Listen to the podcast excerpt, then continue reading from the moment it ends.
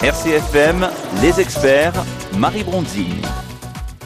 Bonjour à toutes et à tous, soyez les bienvenus dans notre émission Les Experts. Nous sommes ensemble jusqu'à 10h et nous parlons d'amour puisque nous sommes en plein dans cette semaine consacrée à l'amour avec le 14 février. Notre invitée, notre experte, c'est Claire Lauré. Elle est euh, coach de vie et coach professionnel et elle va nous parler de l'amour et tout d'abord de l'amour de soi pour démarrer une belle relation. Bonjour Claire. Bonjour Marie. Merci d'être avec nous. Que disait Oscar Wilde à propos de l'amour de soi? Bah, Oscar Wilde disait L'amour de soi, c'est le début d'une histoire d'amour qui durera toute une vie. En gros, cela signifie qu'il faut d'abord s'accepter, s'aimer, apprendre à se connaître pour pouvoir aimer les autres? Tout à fait. L'amour de soi, c'est la base pour construire une relation saine avec les autres. Oui, mais alors ne parle-t-on pas justement euh, de cette construction narcissique dans la petite enfance, dans l'adolescence, qui peut être euh, détruite, pulvérisée par euh, le comportement des autres ou par tout simplement la manière de se voir, de se percevoir, et ça peut être compliqué du coup de s'aimer.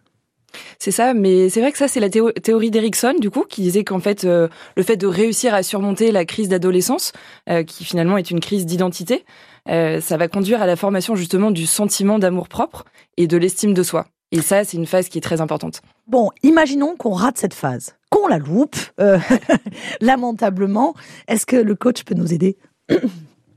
Bien sûr. Ça, après, on peut travailler sur les schémas justement euh, répétitifs, les schémas qui sont bien ancrés depuis l'enfance, d'arriver à comprendre son style d'attachement aussi.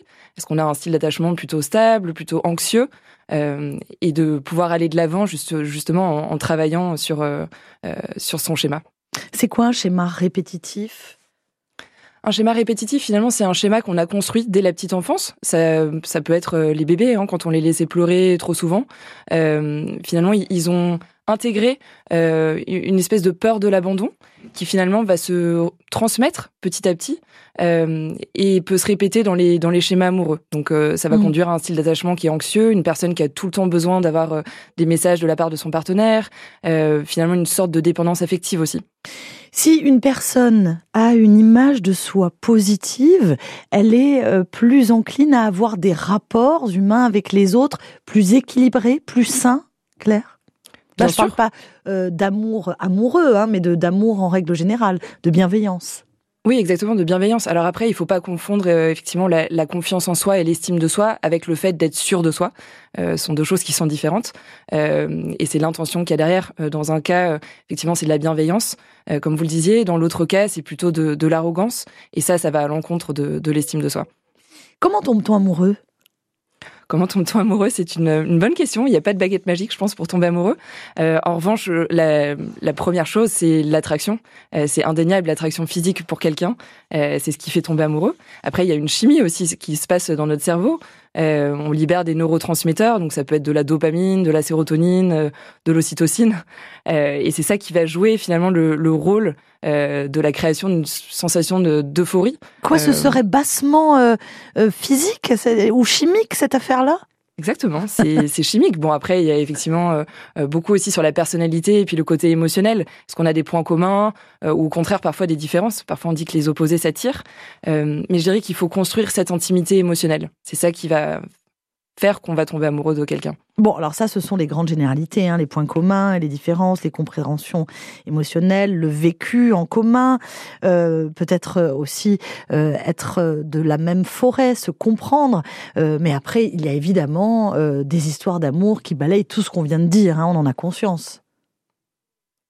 Exactement. C'est vrai qu'il y a des il y a des histoires d'amour qui euh, euh, effectivement sont voilà je, je, dirais il n'y a pas deux histoires qui se ressemblent. Et ça c'est important d'en avoir conscience. En revanche, euh, il y a des bases pour un amour sain qui sont importantes à avoir en tête. et je dirais une, une relation saine, c'est une relation qui vous fait grandir. Ça veut dire quoi ça? Ça veut dire qu'en fait, il faut un soutien mutuel et une confiance. Il faut être là aussi pour écouter pleinement les besoins de l'autre. Euh, et savoir vraiment euh, le, finalement le soutenir dans sa réalisation à la fois personnelle et professionnelle. Mais c'est une relation qui nous fait grandir euh, dans nos jeunes années. Mais lorsque la relation est bien installée, que ça fait des années, on grandit plus à un moment donné, Claire. Hein, ça s'arrête. Hein. Moi, je dirais que c'est un peu triste de dire ça. Moi, je, je vois plutôt la vie comme une, une évolution constante. Donc, c'est vrai qu'on apprend toujours des choses à, à différents moments donnés de, de notre vie. Oui. Euh, et puis, les autres nous apprennent toujours énormément sur nous-mêmes aussi, et notamment en couple. C'est vrai qu'on apprend aussi beaucoup sur soi. Alors, les bases de l'amour euh, sain, ce serait quoi?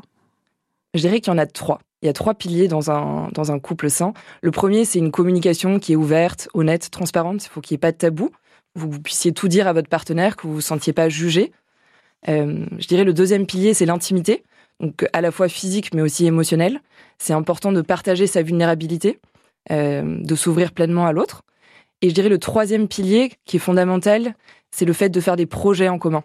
Euh, c'est Camus qui disait aimer, c'est regarder dans la même direction. Et je trouve que c'est très vrai. Il faut dire à, l'autre euh, qu'on l'aime, qu'on est heureux avec lui.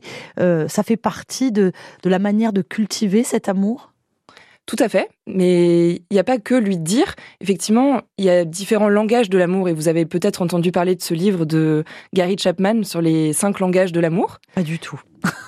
pas du tout. Euh, du coup, il y en a cinq, des langages Ouais. de l'amour. Il y a différentes manières d'exprimer à votre partenaire que vous l'aimez. Si vous n'avez pas reçu de fleurs pour la Saint-Valentin, c'est pas grave, vous inquiétez pas. Euh, du coup, les cinq langages donc, sont les paroles valorisantes, le fait de dire des compliments, le toucher physique, il y a les services rendus, il y a les petits cadeaux et il y a les moments de qualité. Et donc, c'est important et vous pouvez trouver des, tests en ligne pour, euh, pour comprendre le, le langage d'amour de votre partenaire. C'est important d'en avoir conscience pour s'adapter du coup euh, à l'autre. Hmm. On parle de respect mutuel euh, dans l'engagement amoureux, mais on sait bien que l'amour, ce sont les engueulades aussi, Claire. Bien sûr, ce sont aussi des disputes. Et ça, je pense que c'est inévitable. Euh, tout, tout couple a des disputes. Effectivement, l'important, euh, c'est pas de vous dire qu'il n'y ait pas de dispute dans un couple, mais c'est la manière dont vous allez les gérer qui, Mm. qui va être importante. Alors, euh, Françoise nous dit la chose suivante. Je n'arrive plus à tomber amoureuse. Est-ce que c'est possible? Est-ce que ça va me retomber dessus? Ou alors ça n'arrivera plus jamais?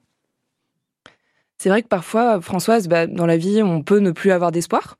Euh, mais je dirais ce qui est important, c'est d'avoir déjà de faire un travail sur soi quand, euh, quand on est dans cette période peut-être de, de solitude et de d'essayer vraiment de comprendre ce dont on a besoin, ce dont on a envie dans un couple. Qu'est-ce qui nous correspondrait euh, Au contraire, qu'est-ce qu'on ne veut plus? Je dirais que vraiment de prendre le temps euh, de faire le point là-dessus, c'est important. Et puis après, effectivement, de ne pas perdre espoir, parce que finalement, la- l'amour nous tombe toujours dessus au moment où on s'y attend le moins. Euh, donc c'est important de garder ça en tête et je dirais euh, voilà l'amour donne des ailes aussi mais il n'y a pas que l'amour euh, amoureux finalement il y a aussi euh, l'amour familial l'amour amical et donc dans ces moments où vous avez peut-être pas d'amour amoureux finalement d'essayer d'allouer aussi un peu de, moments de qualité avec votre famille vos amis pour vous nourrir de, cette affection là Bien sûr, l'important c'est qu'il y ait de l'amour autour de vous et que vous donniez de l'amour. C'est un, un échange. On peut d'ailleurs tomber amoureux qu'une seule fois dans sa vie, hein, c'est possible. C'est possible aussi il n'y a pas de règle Ouais, voir ne jamais tomber amoureux, c'est triste, mais c'est possible aussi. Euh, mais à ce moment-là, on peut aller voir euh, son coach si on a envie euh, peut-être de débloquer des choses. Si certaines, euh, on ne sait pas si certains rouages sont un petit peu bloqués, mais pas forcément. hein.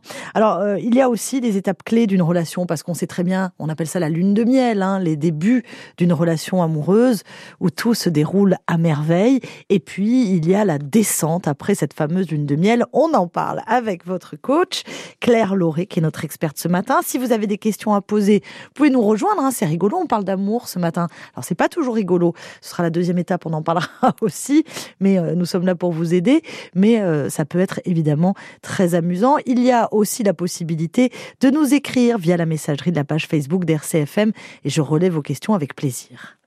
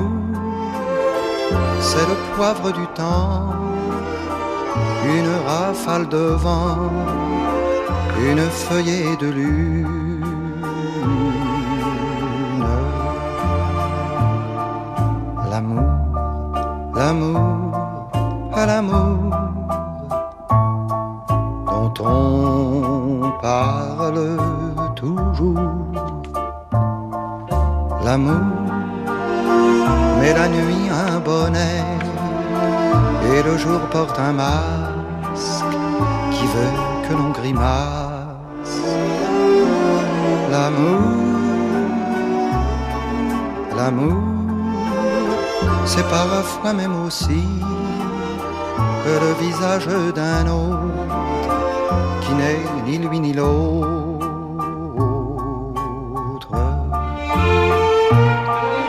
À l'amour, à l'amour, à l'amour dont on parle toujours. À l'amour, à l'amour, c'est plus d'une fois un panier vide au bras, l'arc-en-ciel sur deux cœurs. À l'amour, à l'amour, à l'amour, c'est quand je t'aime, à l'amour, c'est quand tu m'aimes, sans me le dire, sans te le dire. À l'amour, à l'amour, l'amour c'est quand tu m'aimes, l'amour c'est quand je t'aime, sans te le dire, sans me le dire.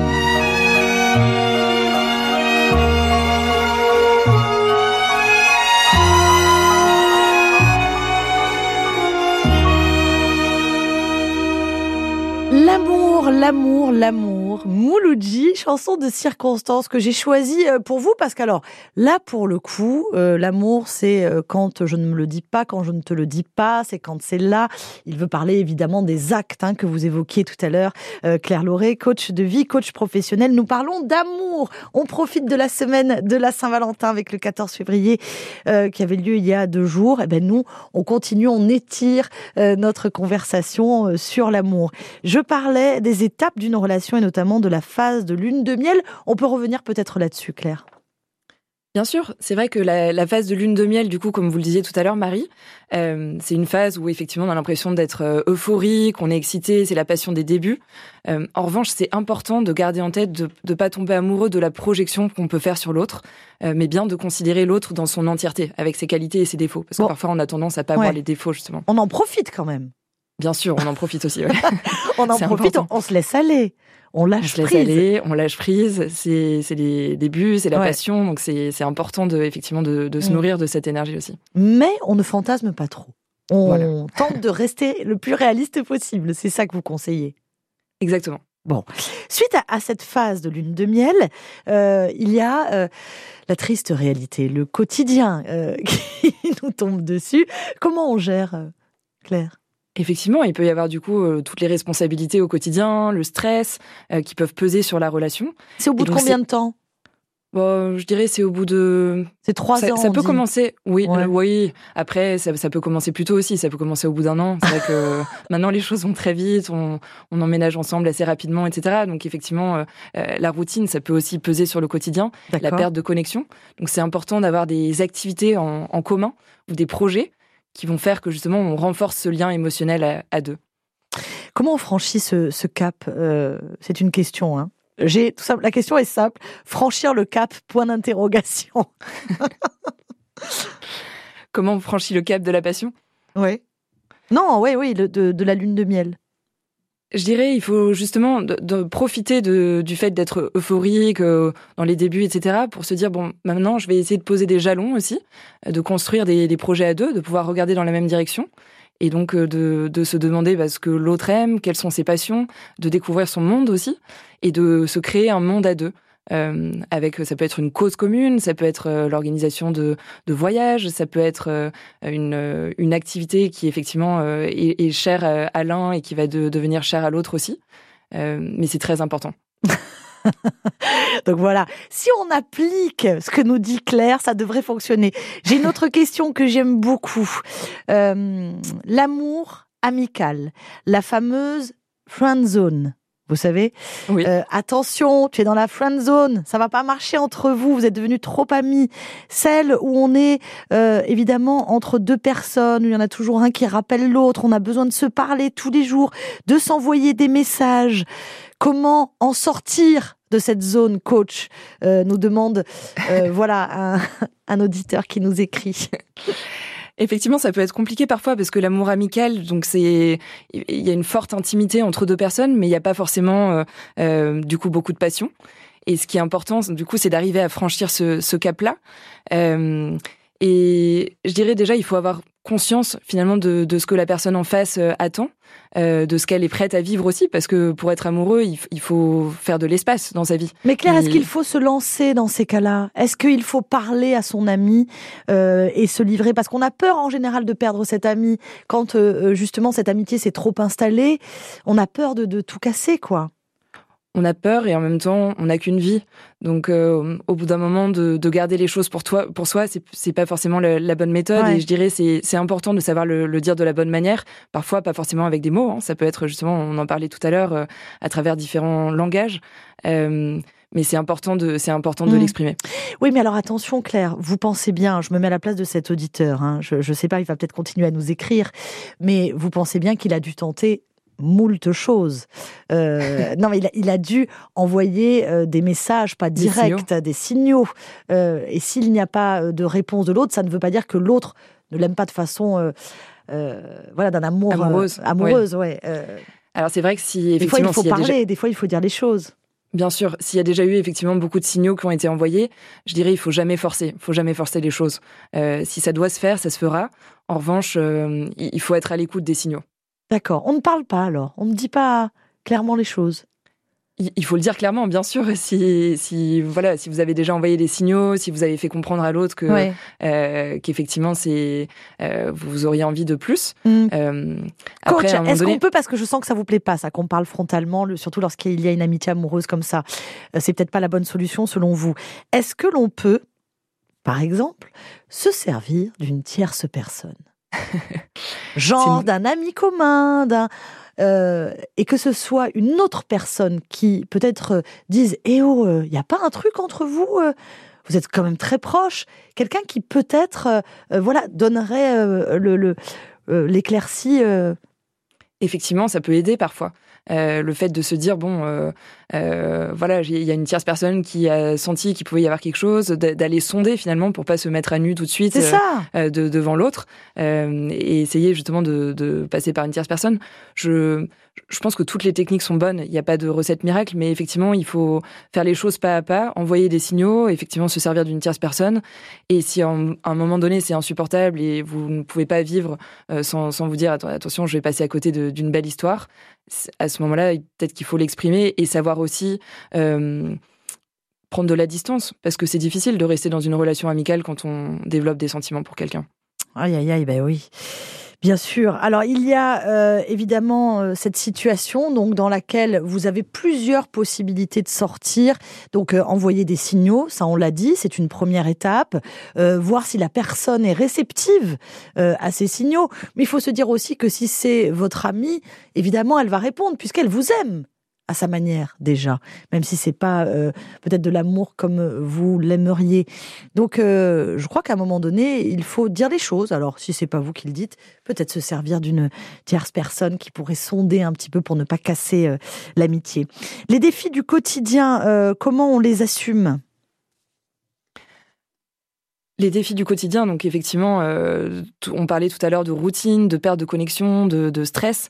Euh, et puis, on, a, tous cette question hein, de se dire est-ce que la passion, finalement, va, durer sur le long terme? Euh, Mais je dirais, soyez créatifs, c'est important. Trouvez des idées, inspirez-vous de couples que vous admirez autour de vous. Voilà, il y a énormément d'idées, je pense, à, à prendre aussi autour de soi et de pas se. Je trouve que c'est important de laisser respirer son couple aussi et de pas se, se replier sur sur son couple. C'est vraiment important de voir des amis, de faire de nouvelles rencontres amicales parce que c'est ça qui va donner aussi de l'oxygène dans le couple. Allez, vous restez avec nous. Si vous avez des questions, n'hésitez pas à nous rejoindre, que ce soit par euh, Messenger, via la messagerie de la page Facebook d'RCFM, ou alors par téléphone où vous attend Patricia au standard au 04 95 32 22 22. Moi, je m'amuse, je danse et je conteste parfois. Moi, je ris, je rêve et je m'en mêle parfois. Sur la lune, sur une île, on ira. Sur la terre où tu voudras. Sur la mer, au bout d'un détroit. Voir la lumière qui change. L'horizon qui se mélange. Les océans qui s'échangent. Vivre sur de rien, mon ange. Je m'arrange. Je dérange. Je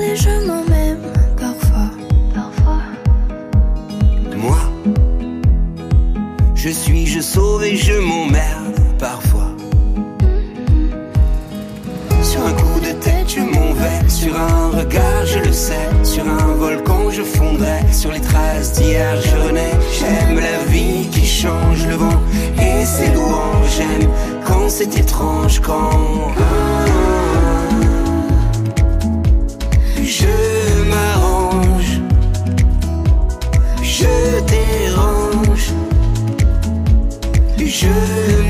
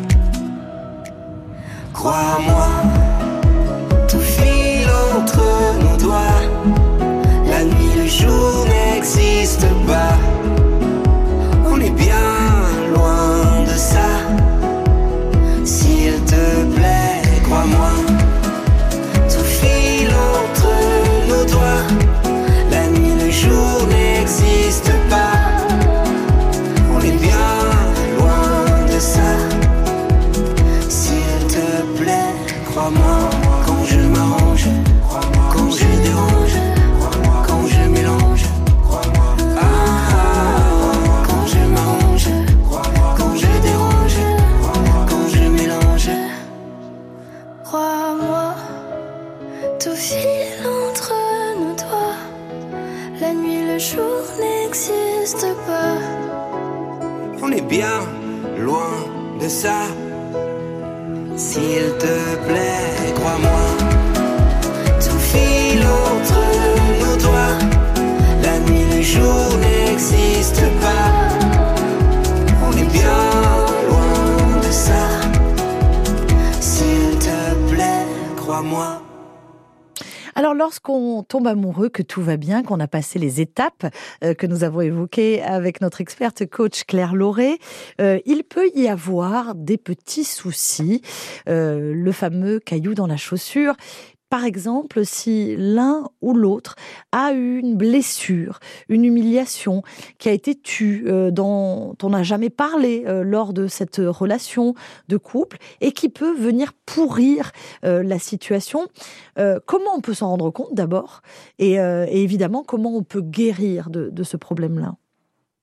C'est une bonne question et c'est vrai que c'est Jacques Salomé qui parlait du coup des, des blessures euh, qu'on ravive et justement le couple c'est une cellule où les blessures sont ravivées en permanence, des blessures de la petite enfance, hein, ça peut être euh, un conditionnement, quelque chose qu'on a intégré, euh, le fait d'avoir l'impression d'être pas assez, de, de, faire pas assez, je, je prends un exemple. Bien sûr. Euh, mais du coup quand le partenaire ou la partenaire euh, va dire une phrase qui finalement va venir blesser la personne en face, euh, c'est Alors qu'elle semble anodine pour celle, qui la pro- pour celle ou celui qui la prononce Exactement, Ouais. alors qu'elle semble anodine parfois, euh, ça va créer une, une, euh, ça va vraiment venir raviver la blessure. Ça va être co- comme si c'était à vif, et donc c'est important d'en discuter avec euh, avec son partenaire ou sa partenaire, et de justement de, de dire bah voilà ce qui s'est passé. Je- du coup, à chaque fois que tu vas me dire ça, voilà ce que je ressens Bien sûr, moi, bien de parler sûr. de son ressenti. Mm. Mm.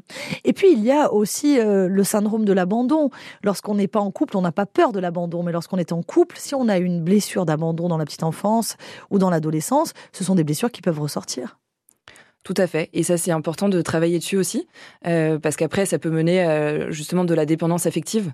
Euh, et ça, ça vient entraver vraiment l'estime de soi. Donc, c'est c'est vraiment important de faire un travail là-dessus.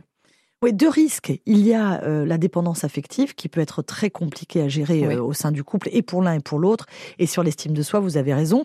Et puis, il y a aussi qu'on peut conduire euh, justement à l'abandon. On en a tellement peur que c'est implicite. On, on le suggère finalement. C'est très vrai aussi. Euh, et c'est valable aussi pour, pour beaucoup de choses. hein. Euh, Il y a des couples qui vivent constamment dans, dans la jalousie.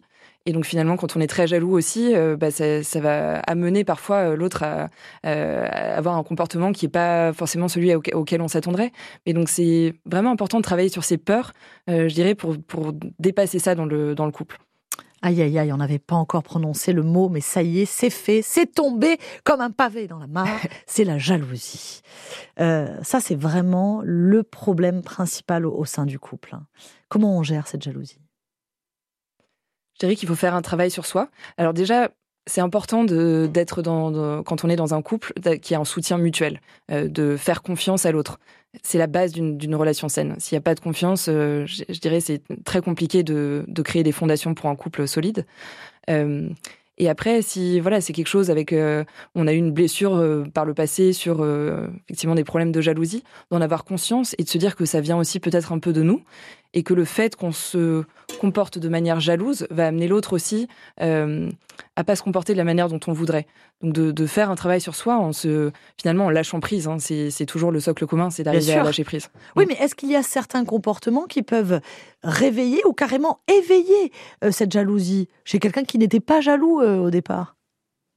Bien sûr, bah justement, le, le fait d'avoir quelqu'un en face de soi qui est très jaloux, lorsque soi-même on n'est pas jaloux, ça vient aussi euh, Ouais, susciter de la jalousie. ça peut susciter de la jalousie. ouais. Complètement. Ou un Mm. comportement trop ouvert avec les autres, euh, ça peut effrayer Quelqu'un qui est très solaire, euh, qui ramène beaucoup de lumière, qui attire beaucoup de gens, euh, ça peut comme ça susciter de la jalousie chez l'autre? Effectivement, quelqu'un qui, euh, du coup, est voilà un, un caractère qui est propice aux rencontres, qui euh, est très charismatique, comme vous le disiez, euh, c'est sûr que ça peut aussi euh, Mm. attirer de la jalousie. Mais alors n'allez pas vers cette personne si ça vous rend jaloux, moi j'ai envie de dire, non? Je dirais, il faut pas que la personne soit trop dans, dans un mode de séduction. D'accord. Et puis n'allez pas vers ce genre de personne si ça vous trouble trop, quoi, non? Si ça, si ça suscite en vous de la jalousie. C'est dommage. Tout à fait, mais c'est important. C'est pour ça que c'est important aussi de, prendre ce temps quand on est seul, de se dire de, de quoi j'ai besoin, de quoi j'ai envie, avec quel genre de personne j'ai envie d'être. Est-ce que c'est quelqu'un de solaire ou au contraire, est-ce que c'est quelqu'un de plus réservé? Euh, de, de faire ce travail sur soi aussi pour comprendre ce qu'on veut. Mm. et Est-ce que l'autre va être aligné avec euh, ses valeurs, euh, ses, euh, Eh et oui, sa personnalité Bien Mm. sûr. Claire, vous disiez, les choses vont de plus en plus vite, on fait des projets très rapidement, on s'installe, euh, peut-être qu'on prend un appartement ensemble très vite, plus vite qu'auparavant. Du coup, euh, la lune de miel est peut-être raccourcie. Mais il y a une chose aussi qui arrive de plus en plus, ce sont les relations à distance. Puisque vous savez qu'il y a le télétravail, il y a aussi le téléamour. Euh, on peut aussi décider de ne pas vivre avec la personne qu'on aime. On peut même vivre à plusieurs milliers de kilomètres. Ça existe de plus en plus, évidemment. Hein. C'est vrai. Euh, ça existe de plus en plus et effectivement, ça peut être au niveau national, mais aussi international. Euh, et donc, il peut y avoir donc euh, certains défis qui se présentent au couple, donc dû à l'éloignement physique, parce que c'est vrai que c'est compliqué de pas être présent. Parfois, on rate certains événements du quotidien qui, peuvent être importants. On a des difficultés aussi à communiquer, dû au décalage horaire, dû à des emplois du temps qui peuvent être chargés des, des deux côtés. Et ça peut aussi, parce qu'on parlait de confiance, ça peut aussi générer des problèmes de confiance. Ah Eh oui Parce que, et oui, parce que euh, on ne sait pas ce qui se passe quand Exactement, on n'est pas sait là. pas ce qui se passe. Maintenant, Ouais. il y a de plus en plus aussi les réseaux sociaux. Euh, c'est vrai que de, de voir des images en, en permanence euh, de, de la vie de l'autre qui sont exposées, ça, ça peut, voilà, on peut se poser des questions. Donc, euh, c'est important d'en parler, je dirais. Mais comment on lâche? Voilà, c'est compliqué là. C'est ce que vous nous demandez. Une relation à distance, si justement on voit la vie de l'autre, on ne sait pas exactement ce qui se passe, on voit des gens qu'on ne connaît pas. C'est dur à gérer. Je dirais qu'il faut établir des limites. euh, euh, des limites saines finalement euh, dans son couple, d'en parler, de dire bon bah quel est ton fonctionnement des, ré- des réseaux sociaux, ju- jusqu'où ça peut aller finalement de quel genre d'image tu as envie de poster, qu'est-ce que tu es prêt à partager, parce que ça relève aussi de bah, parfois, enfin notamment quand c'est en couple, des de l'intimité du couple. Et effectivement de dire bon euh, euh, voilà quand on si on est ensemble, euh, moi je suis mal à l'aise avec le fait le fait que tu postes telle et telle photo, donc je dirais la clé, c'est de communiquer. Une fois que tout va bien, que vous avez évité tous les pièges, que vous avez travaillé sur vous, que vous avez travaillé avec Claire Lauré, par exemple, avec un coach, euh, que vous avez évité la dépendance affective, que vous avez évité les écueils du quotidien, eh bien, malgré tout, il y a rupture. Parce que c'est la vie, ça peut arriver. Comment on gère une rupture amoureuse? On parle souvent de deuil. Et lorsqu'on parle de deuil, ça veut dire qu'il faut du temps pour accepter et pour peut-être tomber amoureux à nouveau. C'est très vrai. Euh, il faut du temps, effectivement, pour, euh, pour guérir une, une rupture. Euh, je dirais, la, première étape, c'est de s'autoriser à ressentir les choses. Vous allez passer par euh, pas mal de phases. Ça peut être de la, de la colère, ça peut être de la tristesse. C'est important d'accueillir toutes ces émotions et de se dire que c'est normal. D'accord. Tout Mais- le monde mais- passe par ces phases-là. On peut les noter, par exemple, euh, pour pouvoir les accueillir, parce que parfois ça peut être, euh, voilà, euh, un flot d'émotions difficile à gérer.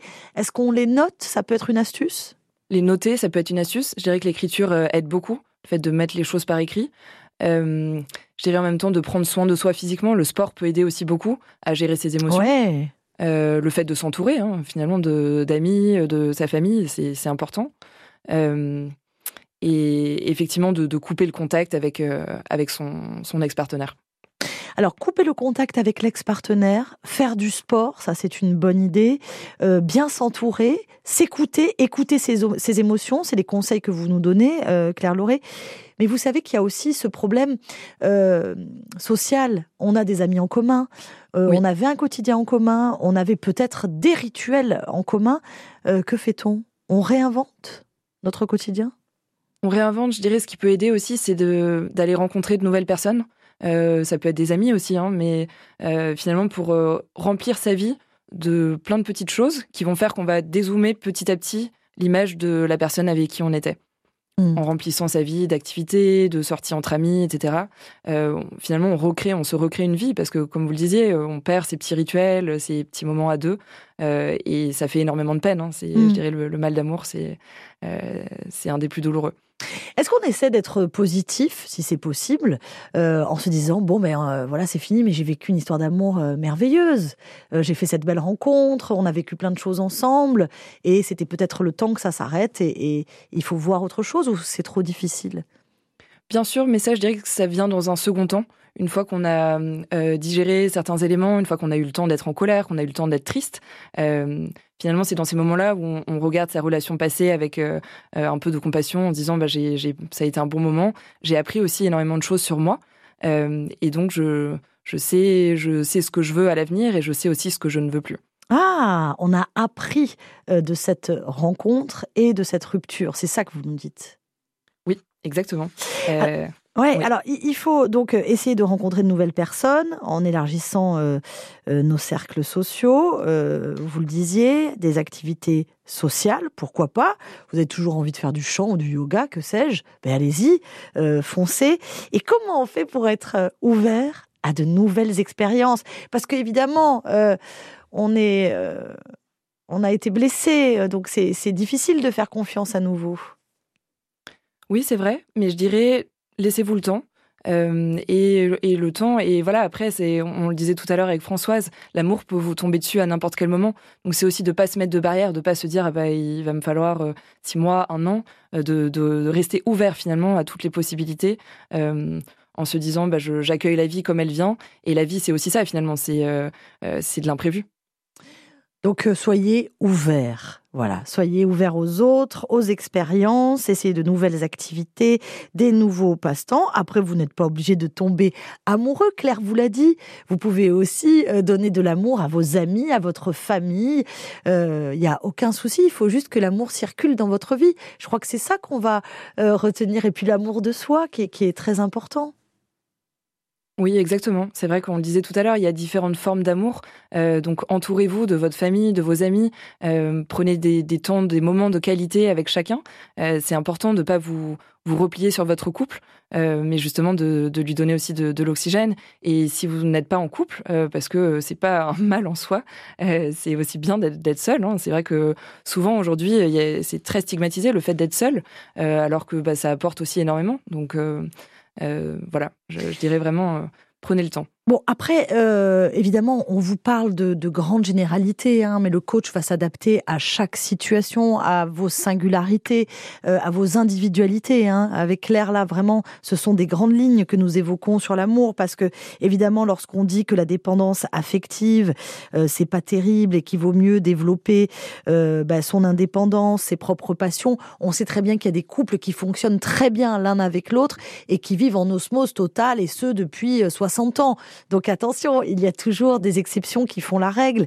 Et euh, voilà, il n'y a pas de recette, il n'y a pas de baguette magique, comme vous l'a dit euh, Claire en tout début d'émission. Mais en tout cas, voilà pour les grandes lignes. J'espère qu'on vous a donné envie de tomber amoureux à nouveau, peut-être même de la même personne. Certains tombent amoureux chaque jour euh, de la même personne depuis plusieurs années. Et ça, c'est merveilleux. Ou peut-être, si vous n'êtes pas amoureux depuis longtemps, peut-être qu'on vous a donné envie de vous ouvrir aux autres et puis aussi de reconstituer cet amour de soi qui est très important. Claire Lauré, merci beaucoup euh, de nous rendre attentifs à nos émotions euh, à chaque fois qu'on vous reçoit. Je crois que c'est important. Et merci euh, de nous octroyer cette heure. Je rappelle qu'on vous retrouve sur les réseaux sociaux. C'est ça, sur, sur Instagram, du coup, My Body on My Mind, et sur Facebook, donc Claire Lauré Coaching tout simplement. Et alors, ça va évidemment pour tous les coachings hein, et même les coachings professionnels, Claire. Exactement. Donc les coachings professionnels, que ce soit pour des entreprises, mais aussi pour des étudiants, euh, tout ce qui est problème de couple et aussi les compulsions alimentaires. Merci. Ouais, oui, merci beaucoup euh, Claire d'avoir été avec nous. Vous nous reviendrez évidemment dans les experts.